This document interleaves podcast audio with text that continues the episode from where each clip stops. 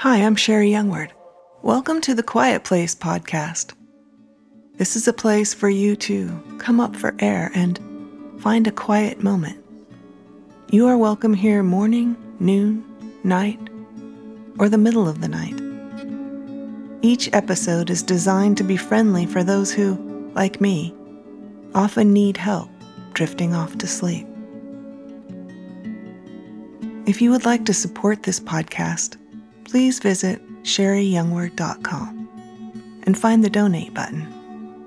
Thank you so much. This episode is dedicated to Diane. Psalm 95, verse 4 says, In his hand are the deep places of the earth. The heights of the hills are his also.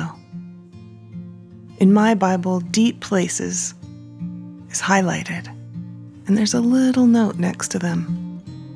I know exactly what's written there. It's a marker, and now a memory of where I found encouragement. In his hand are the deep places of the earth.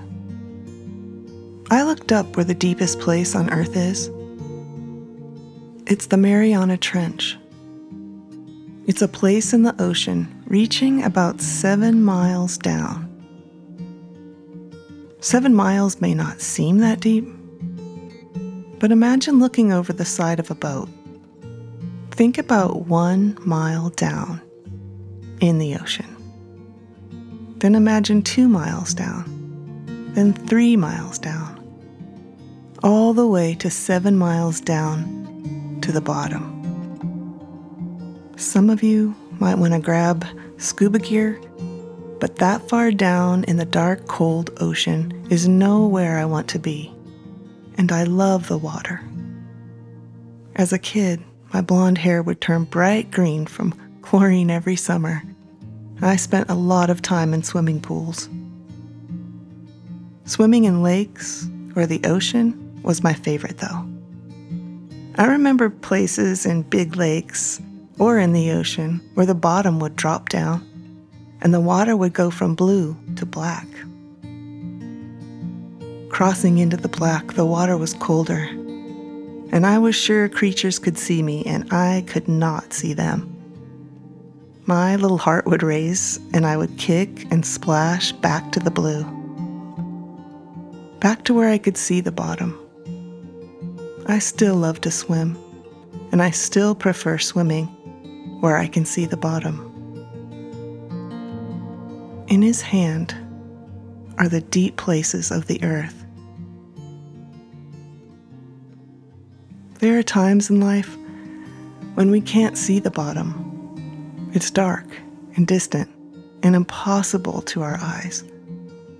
But we can trust His hand is there, always there. By faith, we're always in the blue.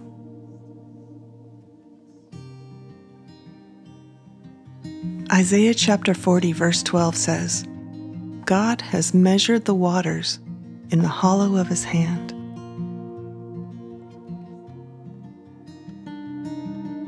The hollow of your hand is the teaspoon sized dent in your palm.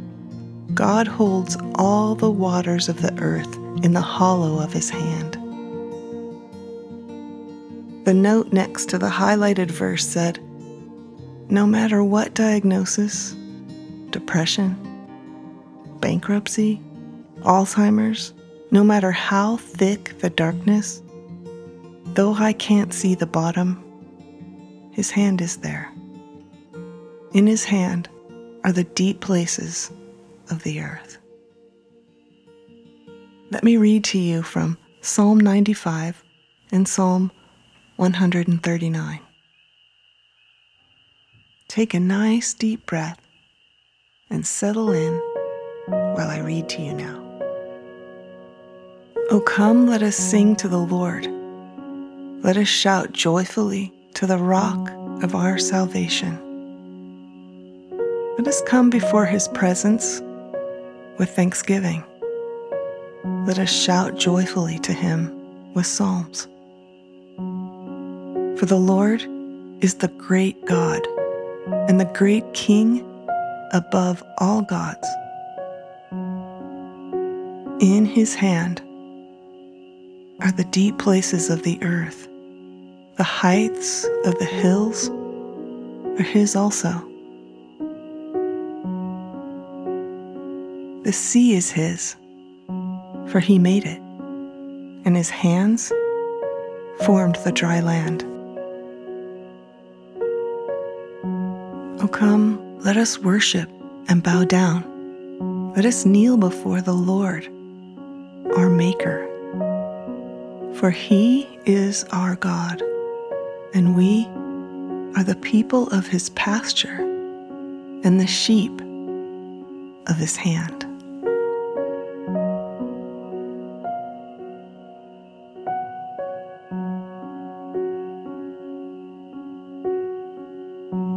Where can I go from your spirit? Where can I flee from your presence? If I go to the heavens, you are there. If I make my bed in the depths, you are there. If I rise on the wings of the dawn, if I settle on the far side of the sea, even there, your hand will guide me. Your right hand will hold me fast.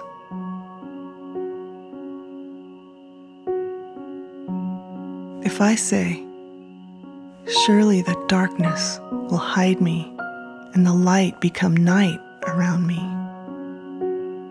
even the darkness will not be dark to you, and the night will shine like the day, for darkness is as light to you. For you created my inmost being. You knit me together in my mother's womb. I praise you because I am fearfully and wonderfully made. Your works are wonderful. I know that full well. My frame was not hidden from you when I was made in the secret place when I was woven together in the depths of the earth, your eyes saw my unformed body. All the days ordained for me were written in your book before one of them came to be. How precious to me are your thoughts, God. How vast is the sum of them. Were I to count them, they would outnumber the grains of sand. When I awake, I am still with you.